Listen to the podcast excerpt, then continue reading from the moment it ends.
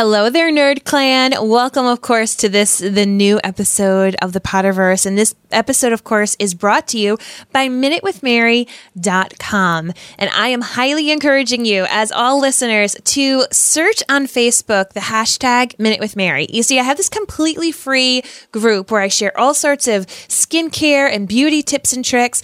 And I said it's completely free. What I'm focusing on right now is how to take care of your skin if you're wearing a mask. If you're wearing a mask 8 hours a day at work, if you're wearing a mask just while you run errands, I know that this is going to be a part of many of our lives. So even if it's not necessarily for you, maybe you have a friend or a loved one who has to wear a mask a lot and maybe they're starting to have some breakouts, I'm here to help you. So just search the hashtag MinuteWithMary. If you're already in that group, do me a favor. Invite some of your friends on in because we've got a whole week of fun things going on related to masks. Once again, hashtag MinuteWithMary.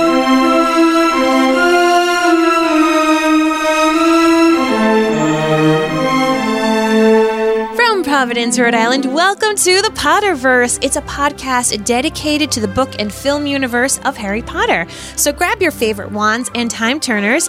Let's step into the night and pursue that flighty temptress adventure.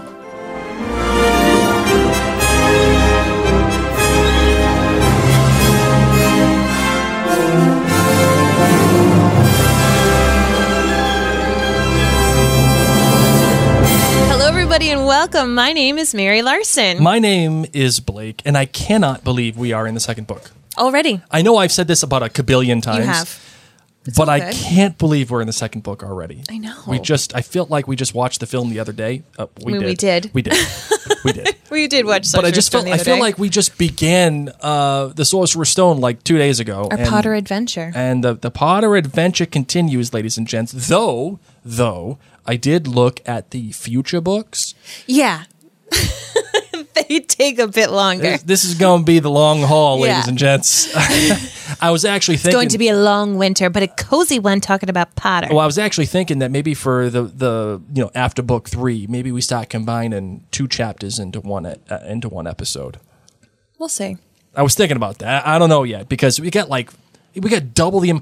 I was reading an article today that this book here, Chamber of Secrets, is something along the lines of 80,000 words or whatever it is. Mm-hmm. Order of the Phoenix is 280,000 words. Yeah. It's double. I don't know if you can do two chapters in one. I'm kind of down with the chapter per episode. Yeah.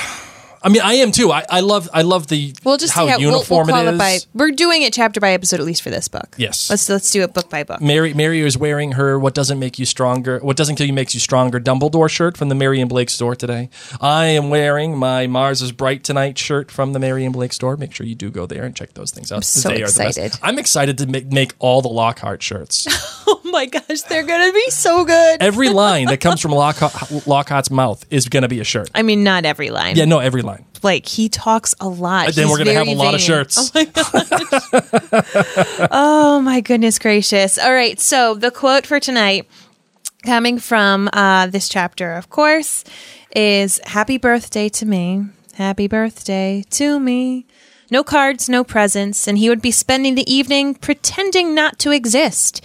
He gazed miserably into the hedge. He had never felt so lonely. More than anything else at Hogwarts, more than even playing Quidditch, Harry missed his best friends, Ron Weasley and Hermione Granger. They, however, didn't seem to be missing him at all. Neither of them had written to him all summer, even though Ron had said he was going to ask Harry to come and stay. Poor Harry.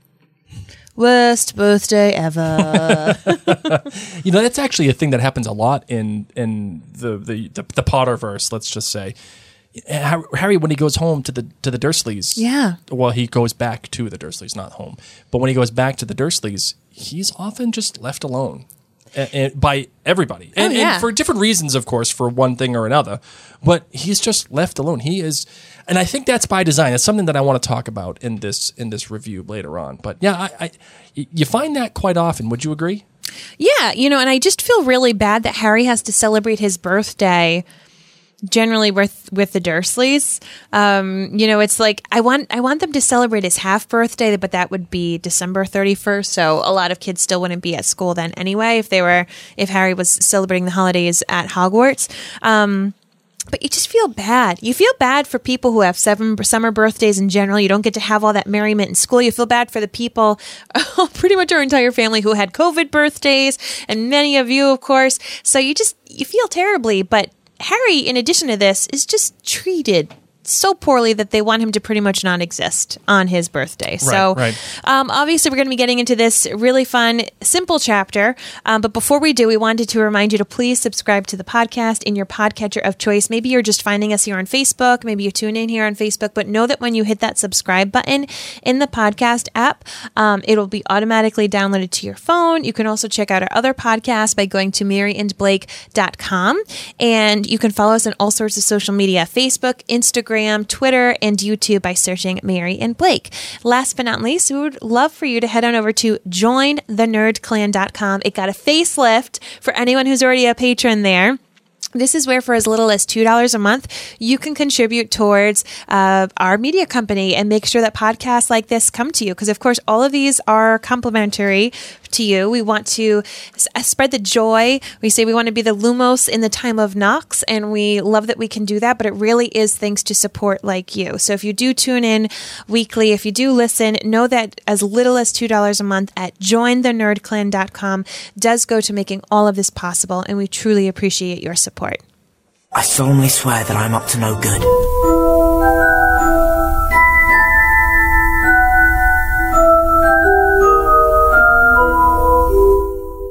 Okay, Blake, you ready for a little synopsis of this chapter? Yes, let's see if you can continue your perfect streak. Okay. So we recap basically the entire Sorcerer's Stone very quickly. Uncle Vernon is having some super VIPs over for dinner. Harry needs to act like he doesn't exist on his birthday because everyone just kind of forgets about it. And then he has a visitor on his bed. Good job. Ta-da! You're getting much better at this. You're welcome. Well, this is simple. Yeah, this was literally like, here's what happened to Sorcerer's Stone in case you just picked up this book. Yes. And didn't know what was going on.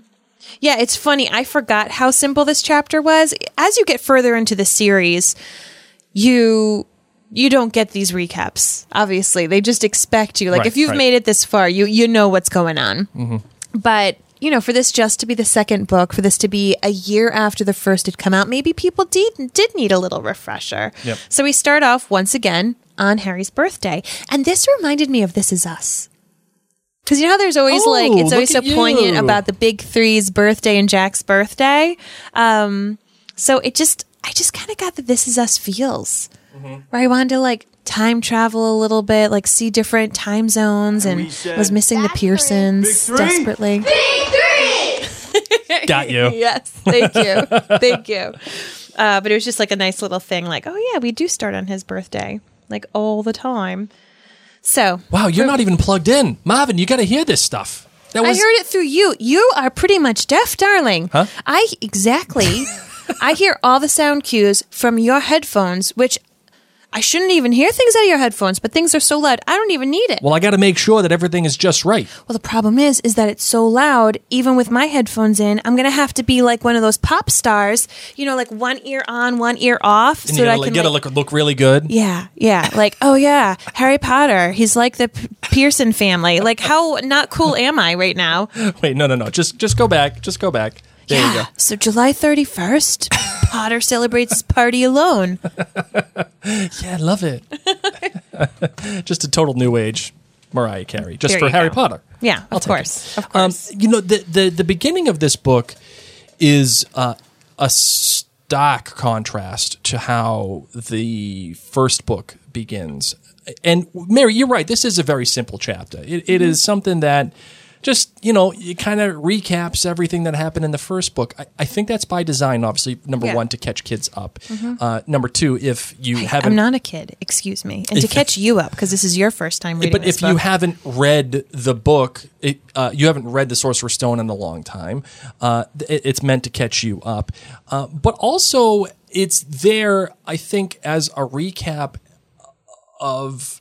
for Harry himself, for because in this chapter we are specifically in Harry's POV. In fact, we have a number of instances where you hear his thoughts the way that he thinks them, and they are highlighted by the fact that it's in italics, which you don't really get in the Sorcerer's Stone.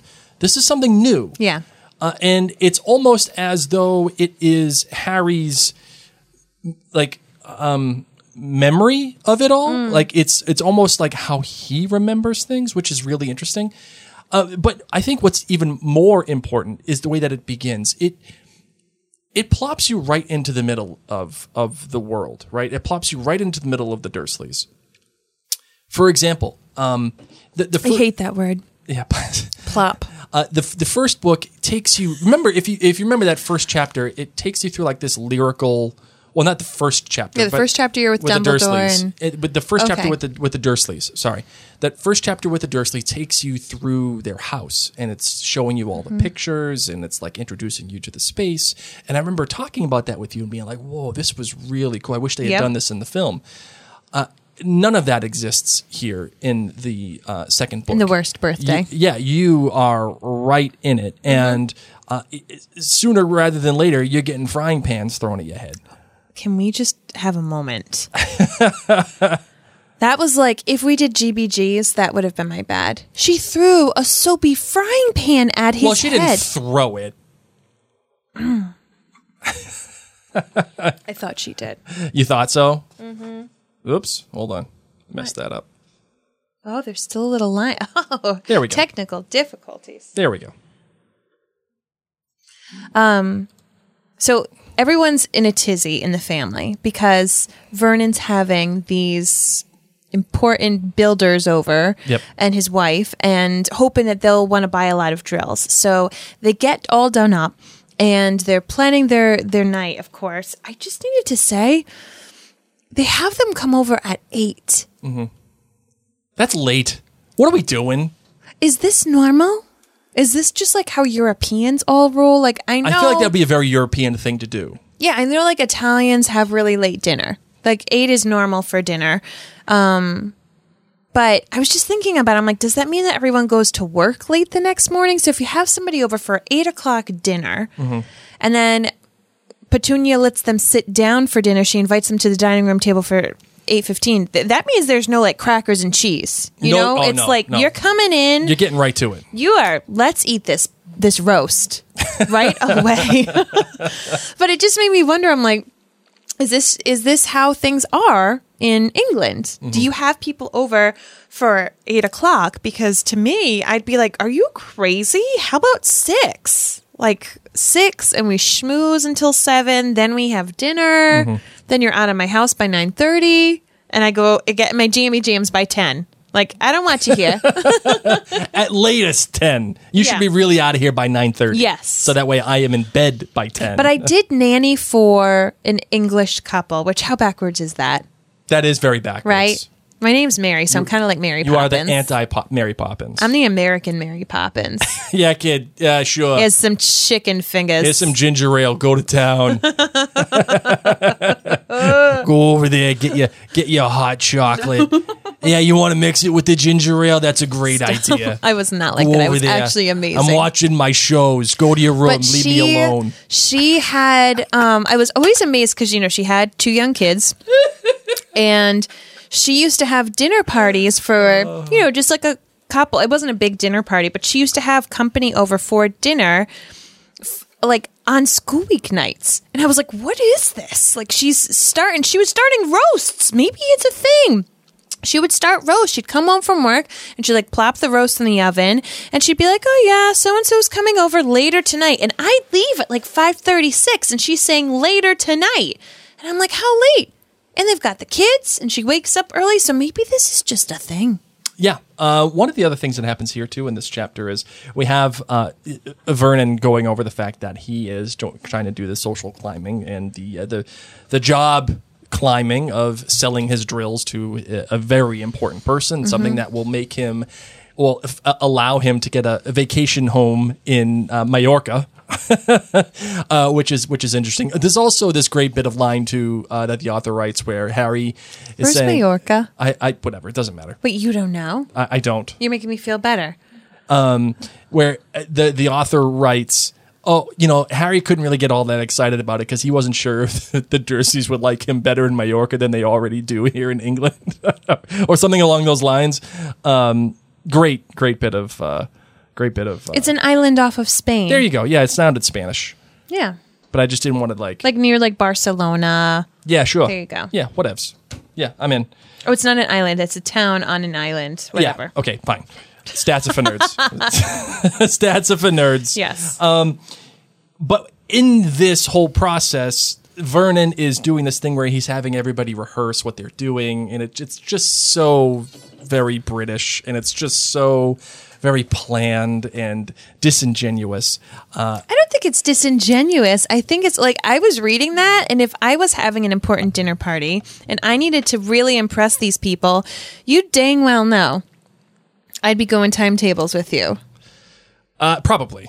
Okay, at 7 o'clock. One of my favorite things that Mary does. What do I do? One of my favorite things that Mary does.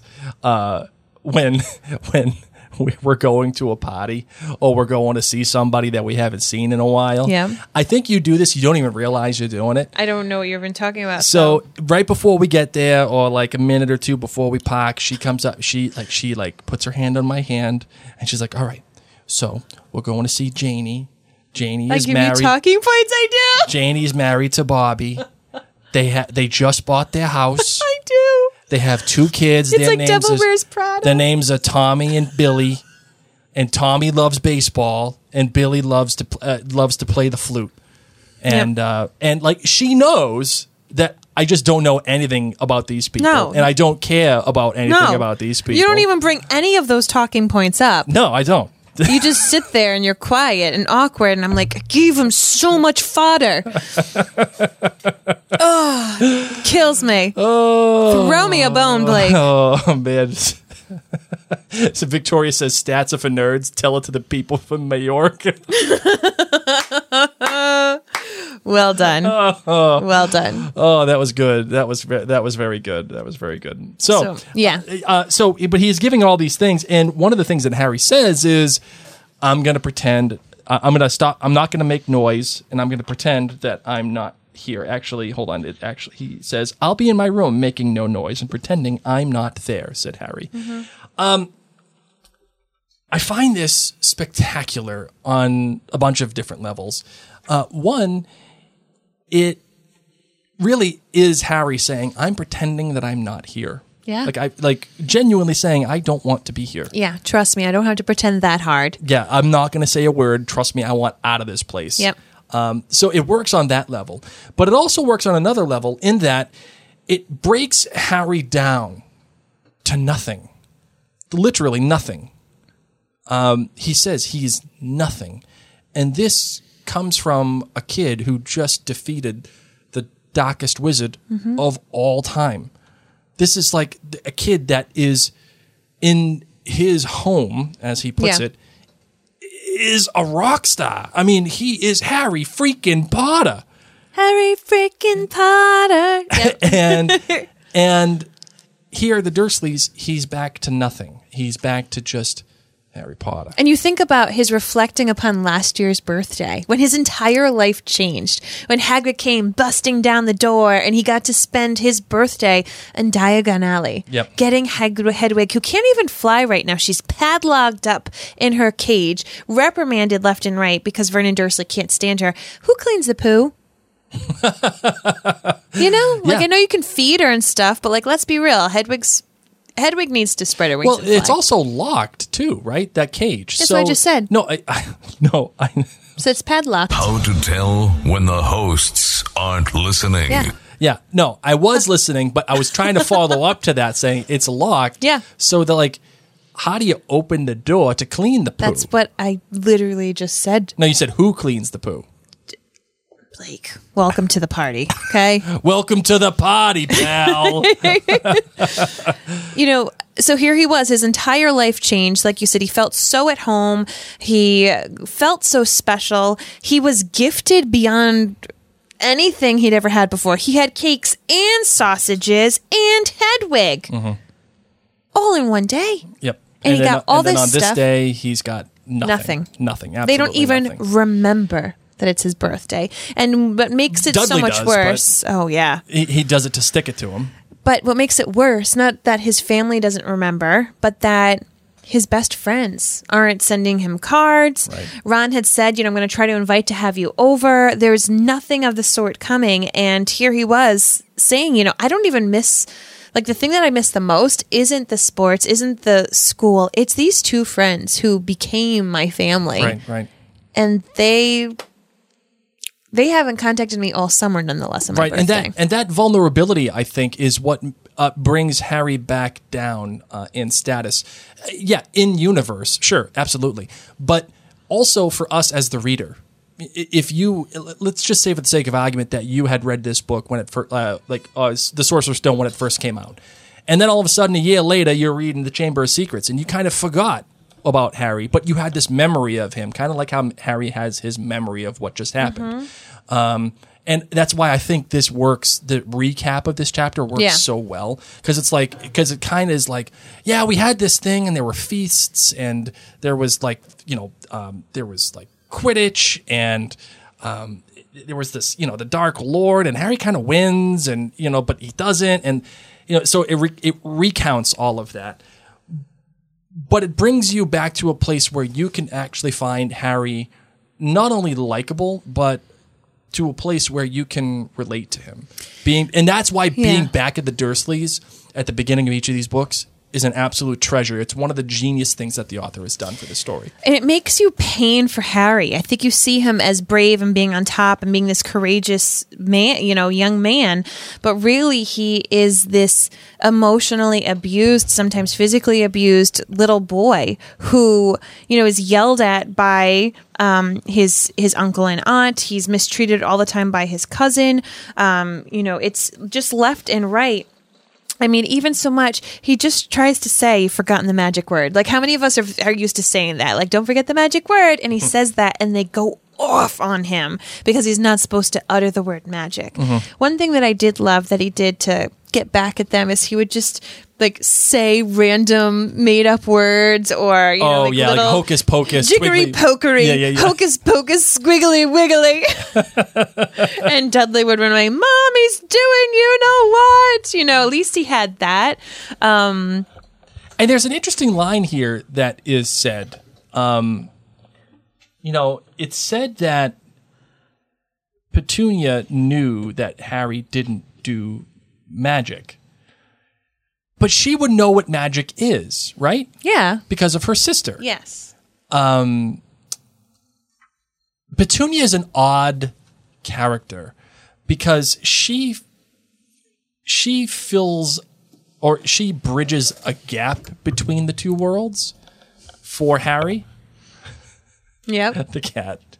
What are you doing? Sorry, our cat is, if you're listening on the podcast app, you're like yeah, you must hear the purring. That is not Mary just lusting after my immense wit and my rather large brain.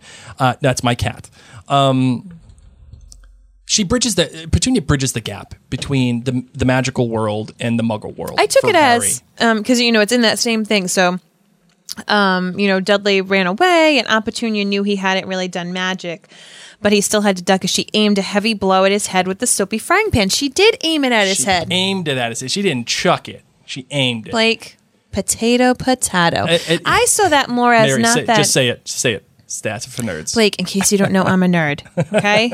I care about this stuff.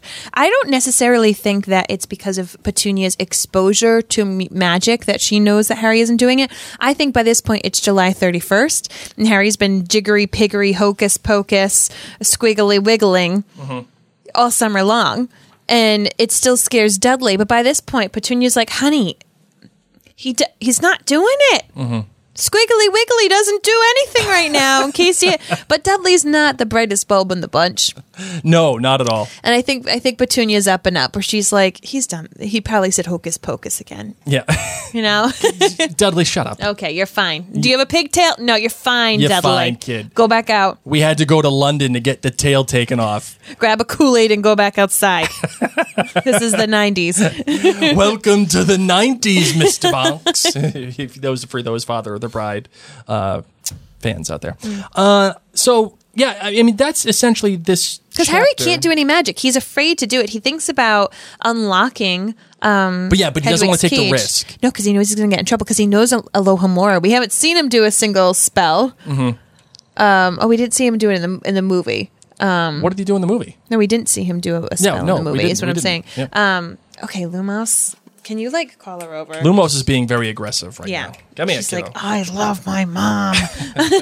But he obviously knows Alohomora, and he doesn't use that because he knows that he's going to get in trouble. They've made it abundantly clear, and I feel like they must really lay into this with the kids, the week before school ends. Now remember, children. You cannot do magic outside of Hogwarts. You will get in trouble and you will get found. This is also a case of, if you recall, in the first book, we discussed pretty heavily the idea that the Dursleys were trying to hang on to whatever was their normal life, something that they couldn't dare to give up.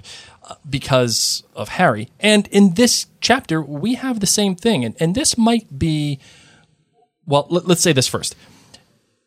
What have I told you, thundered his uncle, spraying spit all over the table. You could just see it. Spray. What have I told you?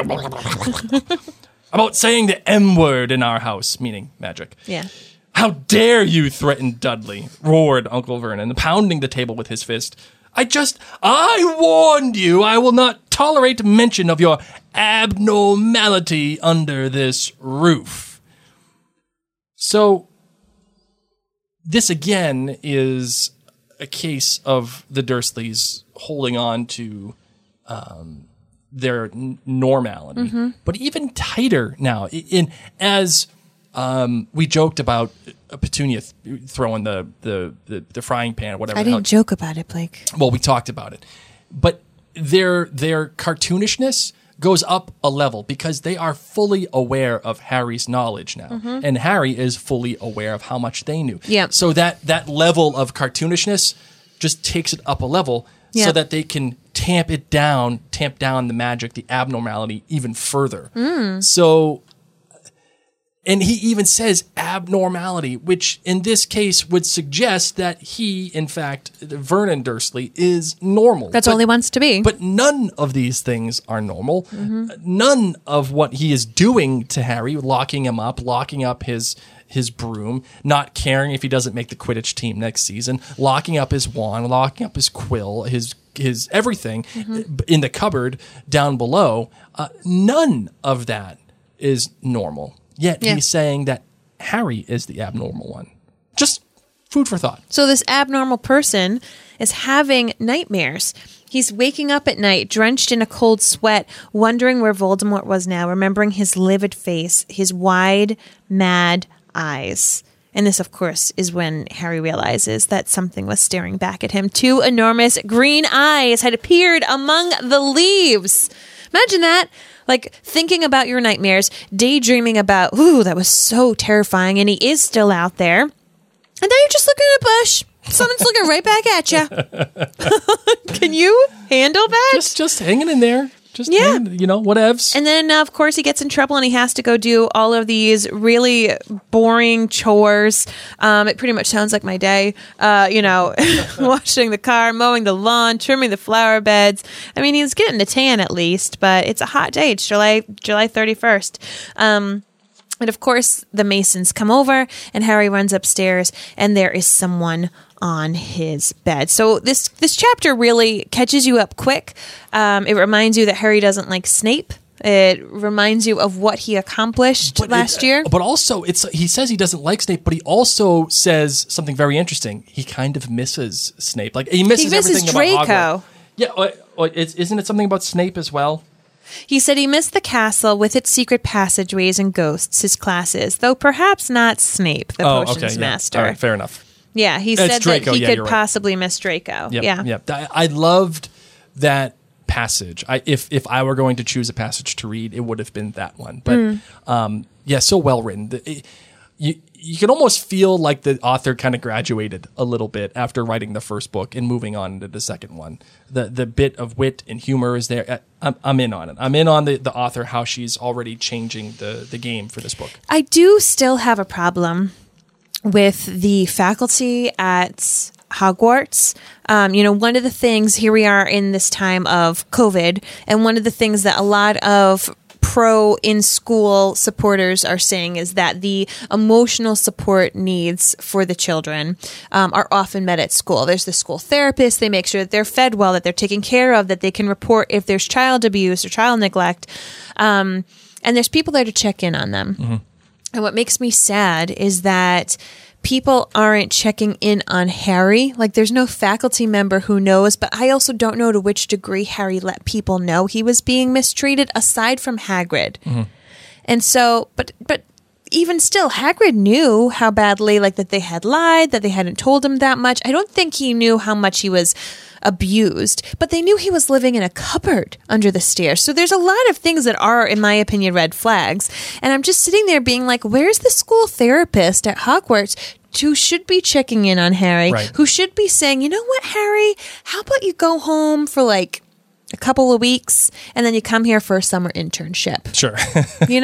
Just come clean some toilets. Just work with Hagrid, You'll be fine. We'll figure it out. Go into the Forbidden Forest for a little jaunt. What I'm probably saying is every time he's home with the Dursleys, it pains me that particularly Dumbledore, knew, because he was writing the letters to the cupboard under the stairs, that Harry was being mistreated, so it hurts my little heart. Yeah, yeah. I feel like...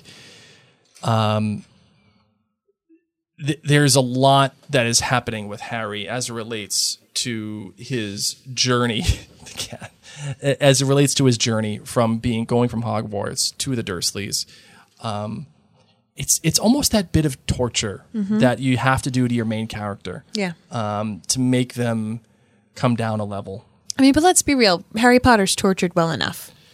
Yeah, but I know what you mean. The idea is to continually do so, right? I think it also establishes our Muggle sense of normalcy, so that when he does return to the Wizarding World, it is fancy and new. Right, it reminds us that this takes place where this is the normal big deal. Right, where schmoozing with the Masons is the ultimate thing versus a Quidditch match or defeating the Dark Lord. Right. So this all being said, why don't you step into someone else's perspective, Blake. Oh, is it time to do that? It is time. It's one of my favorite times. It is time to do that. Let's do it. Holy cricket! You're Harry Potter.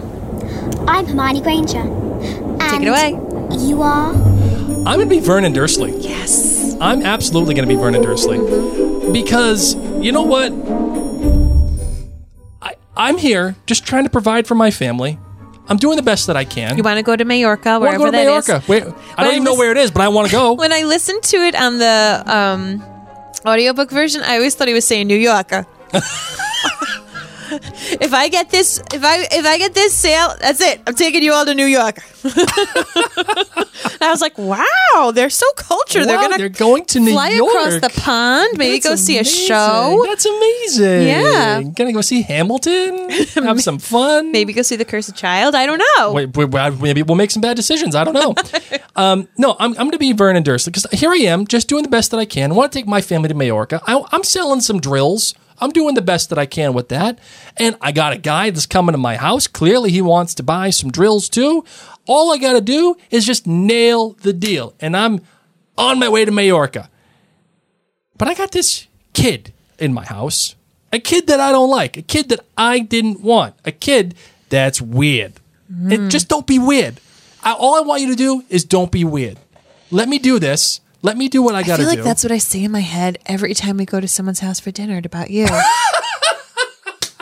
Blake, this child likes basketball. Blake, this child plays the flute. Don't forget, this person just had this major thing. And inside I'm thinking, just don't be weird. Just don't be weird. Continue, Vernon. I need to get the drills. I need to get them sold. And what you need to do is just sit upstairs, shut up, let me seal the deal, and then I'm taking my family on a vacation. Would he have taken Harry? Yeah, he's got to take Harry. No, he doesn't. He could leave her with Mrs. Fig. Oh, that's a good point. Yeah, you're right. Yeah. And all of her cats. Yep, you're right. So, no, Harry, just don't get in the way. Let Dudley over here talk about the kids and whatever, and then let my wife talk about how good at golf the other guy is, and where'd you get the dress, Mrs. What's your name, Mason, and Mrs. Mason. Sure. See, you don't listen. You don't listen to the facts that I lay out for dinner parties. No, I don't. See, that's the thing. I am literally the worst at names, and you could tell me. If I didn't know you right now, Mary. I'm Mary. I'm saying, but if I didn't know you and we're sitting across the table from each other and you're eating something or whatever, and you're like, oh, hey, I'm Mary. Of course I'm eating something. Tacos. And you'd be like, oh, hey, I'm Mary. What's your name? I'd be like, oh, Blake, yeah. And, you know, oh, what do you do? Blah, blah, blah. And I will forget your name within 2 minutes, mm-hmm. if that, maybe a minute. So come on, Harry, just sit up there. Don't be weird. Let me do my thing. And I don't like you anyway, so just get out of my way. Wow. What do I need you for? Good thing we get out of this house pretty soon. You're a PETA. Don't be a PETA. Don't be a PETA. That's all I want out of you. And we're not talking Hunger Games. All right. Nice job. Different perspective. Yeah. Thank you very much. Done. All right. Time for the email questions that were mailed in. And those of you who are tuning in live, please feel free to submit a question. Here's my suggestion for you. Start the question with... a lightning bolt emoji so that we can see it, and we will know that that is a question you would like us to read. So once again, if you have a question for us in your live, use the lightning bolt emoji, and we'll scroll and find those too. And if you are listening to us on the podcast app, just email us at maryandblakemedia@gmail.com for the next chapter. Or if you have questions about this one, we will answer it next chapter. Perfect. Let's do it. Oh, Miles here. All right, so we got a couple of emails that we got going on here. The first one is... actually came from Wendy. She was talking about the Sorcerer's Stone, the film for us. Okay. This is one of the ones that we didn't get to, so I wanted to get this here. What is your biggest disappointment in the movie's representation of a scene or character from the book? Or a scene or character that didn't make the movie? From Wendy. My biggest disappointment is when they come back from the zoo and Vernon's holding Harry by the scruff of his hair, like, or by his ear, and he comes on in, and goodness, poor little Daniel Radcliffe. It's like the weakest moment, I think, for him in the whole entire movie. Yep. He goes... It was like magic. And you could just tell he was like, I have said this 100 times. I am so bored. And he's kind of like looking off kilter. And it's just my least favorite moment. You know, then the door slams and Vernon, you know, looks through the little cracks. There is no such thing as magic, and slaps. So right there, it made up for it. Sure. But in that moment in the hallway, I cringe, and I cringe every time I watch it. It's just very hard for me. Yep. How about you, Blake? Any scene or character that you missed that didn't make the movie, or anything in the movie that disappointed you in Sorcerer's Stone? Not much disappointed me. I kind of said this in the last episode, in that it was a lack. It was how they changed to the ending. Changing the ending for me, in that Harry was the one who solely defeated Quirrell, to me went against many of the themes that I think the book was trying to get across to us as viewers, in that it's about family. It's mm-hmm. about love. It's about friendship. You don't do these things alone. No matter what you're doing, you were alone with the Dursleys, your blood family, but you've now gone to Hogwarts. You found your purpose. You found your chosen family, and chosen mm-hmm. family can be that much better than blood family, if not more. Mm-hmm. And it doesn't take... You can't do it alone, especially when you're fighting these two stories that are combining in the Sorcerer's Stone. Though, like I said, the wee Hogwarts, yes, and then the ooh Dark Lord.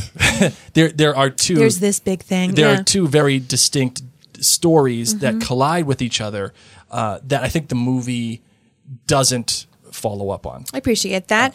Tamara wrote in saying, it is hard for me to see Harry's uncle buying food for Hedwig. If they would not let her out, what do you think they used to feed her? She felt bad for her being in the little cage all summer break. I think Harry had to smuggle like food scraps, you know, like the extra little bits from the roast. Maybe he'll just keep extra things from his plate and bring them on up, because I agree. Like she can't hunt, nor would Vernon be going and getting like mice for her or something to eat. So I think that Harry has to feed her scraps that he either smuggles up or he's allowed to take up to his room. Yep. Rebecca asks on Facebook, I don't remember if you two decided this, but do you plan on doing a discussion of the Cursed Child in the podcast? I still have yet to read it and think it'd be fun to chat it all out here. Marvin? Yes, we will. Yes, we will. It'll be at the very end. Yeah, the very, very end. Well, that's a good question, actually. How do you want to handle all this? Because do you want to read the Fantastic Beasts book and then talk about the films? Yeah. Or do you want to just... We're doing the whole universe. Okay. Man.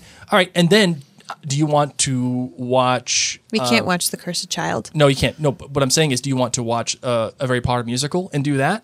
Yeah. Okay. And then do you want to do The Cursed Child after Very Potter musical? I think that we would do... I don't know. Let's figure that out. But we are doing it. If you guys have a recommendation on how you want us to do it, we will gladly listen. All right. This one comes from Stephanie on Facebook. She says, I know Blake often has big, and by big, I mean big feelings. Big, huge on how exposition is handled in books and shows. And I don't think that the author did a great job of it here. Any ideas of how, if you were writing it, you could incorporate the exposition any better here?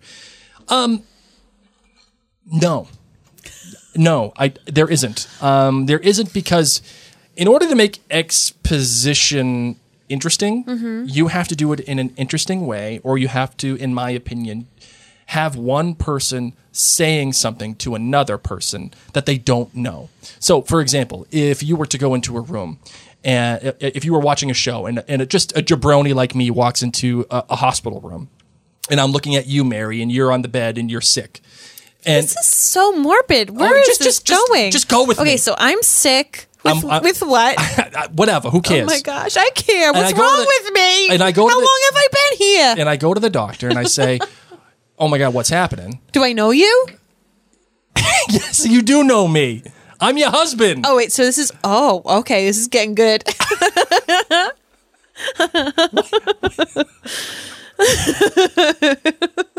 don't know what's going on. We took your face off, like in movie Face Off, and we put another face on you because you had moldy stuff growing on your cheek. This is so... I can't drink my kombucha. Isn't kombucha mold? You were drinking too much kombucha and mold started growing on your cheek. Oh, goodness me. Is this like real? Are we talking about something that there's a reason for? So what I'm saying is, if I go to the doctor and I say, doctor, what's going on? What he's going to do is he's going to tell me what is wrong with you. He's going to tell me why it's wrong, why you got too much mold on you, and how much kombucha you were drinking.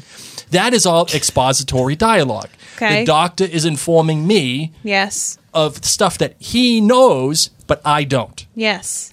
Or the perfect example is that of the Dino DNA guy. Dino DNA. In Jurassic Park. Welcome to Jurassic Park. It's a movie within a movie explaining how Dino DNA is made. I'm over the mold now. Okay, so that's an interesting way of doing expository dialogue. The only difference... I'm so bored by this point. Continue. The only difference between the mold on my face and the Dino DNA... I mean, I know you're trying to make it exciting for me. You're talking about two of my favorite things. Kombucha and dinos. Land the plane, Blake. Fine, Mary. Land the plane, Helen. So... What I'm trying to get at is, in this instance, for the book, Marvin, you are on another level today. It's the kombucha talking. It is. It's way too much mold. All the mold people from Outland are going to be coming in here saying that you can't get mold from the kombucha. Blake, drop the mold. So, in this instance, for the book, there's no real way to give us exposition because it's all coming from Harry's thoughts. It's all coming from his own perspective. Mm-hmm. And he is recounting it the way that he can recount it in his own way. There's no doctor. There's no Dino DNA movie. It's just him thinking about what he misses. And I think that is probably the best way to do it. I think that's the best choice. You talk about it from the perspective of the character, which is like, I miss Hogwarts. I miss these things. I even kind of miss Draco, even though he ragged on me and did all the things that he did. That's the only way I think you can do it. Elizabeth said, did anyone check on Harry for the 10 years he was at Dursleys before Hogwarts? I don't think so. I don't think so, and that's what upsets me. Victoria says, random. We're looking for the lightning bolts, Blake. Oh, okay. Random. Is it just the lighting, or why does Blake have a glove hand tan? Mary, go ahead. Blake rides a motorcycle. Hold on. Let me see if I can bring myself up here. And he totally has a glove hand tan. There you go. And it never goes away. Never. It's burned into my skin. He also should wear sunscreen. I do. I have it. Blake, that sunscreen bottle is from like 2009. Like just 9, not even 19. Oh, let's see what else we got to... I think there were a couple more higher up questions. There were? Yeah. I don't think so. I'm telling you. No, there wasn't. Okay. That's it. Thank you all for submitting. People were wondering where the lightning bolts. People were wondering where the land the plane thing came from.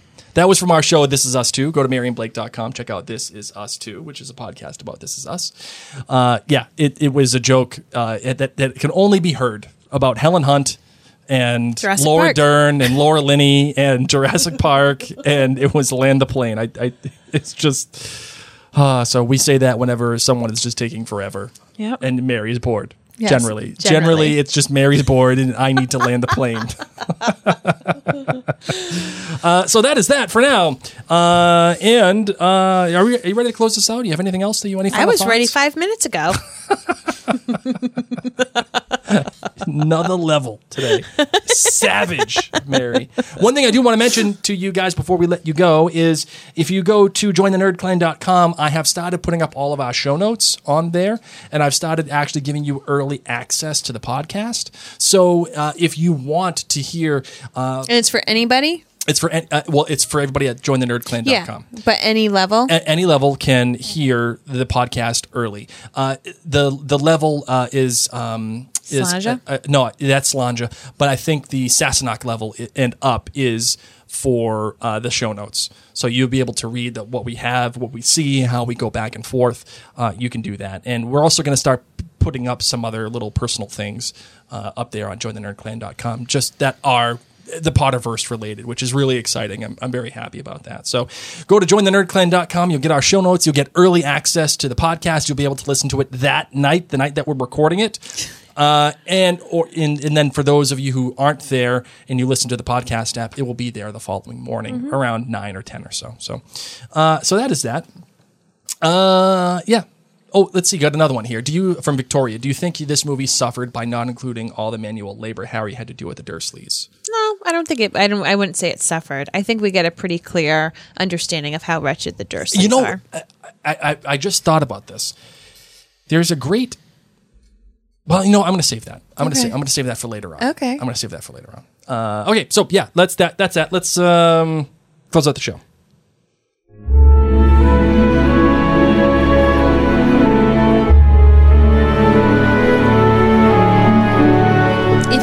Be able to join us live and join the conversation, please remember to sign up for our complimentary texting service. All you do is text the phone number 81010, that's 81010, and in the message field have the @ sign and write right under it, right after it, Elderwand. So @ELDERWAND.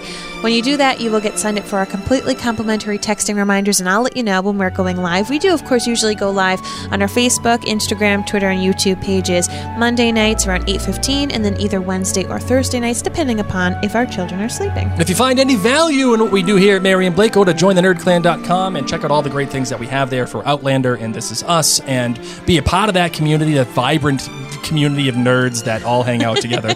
Including my take on Midnight Sun, which is part of Blake's book club, which is awesome. I'm so happy that I get a chance to do that for everybody That you go from Harry's perspective in Chamber of Secrets straight to Edward Cullen's perspective. So much broodiness.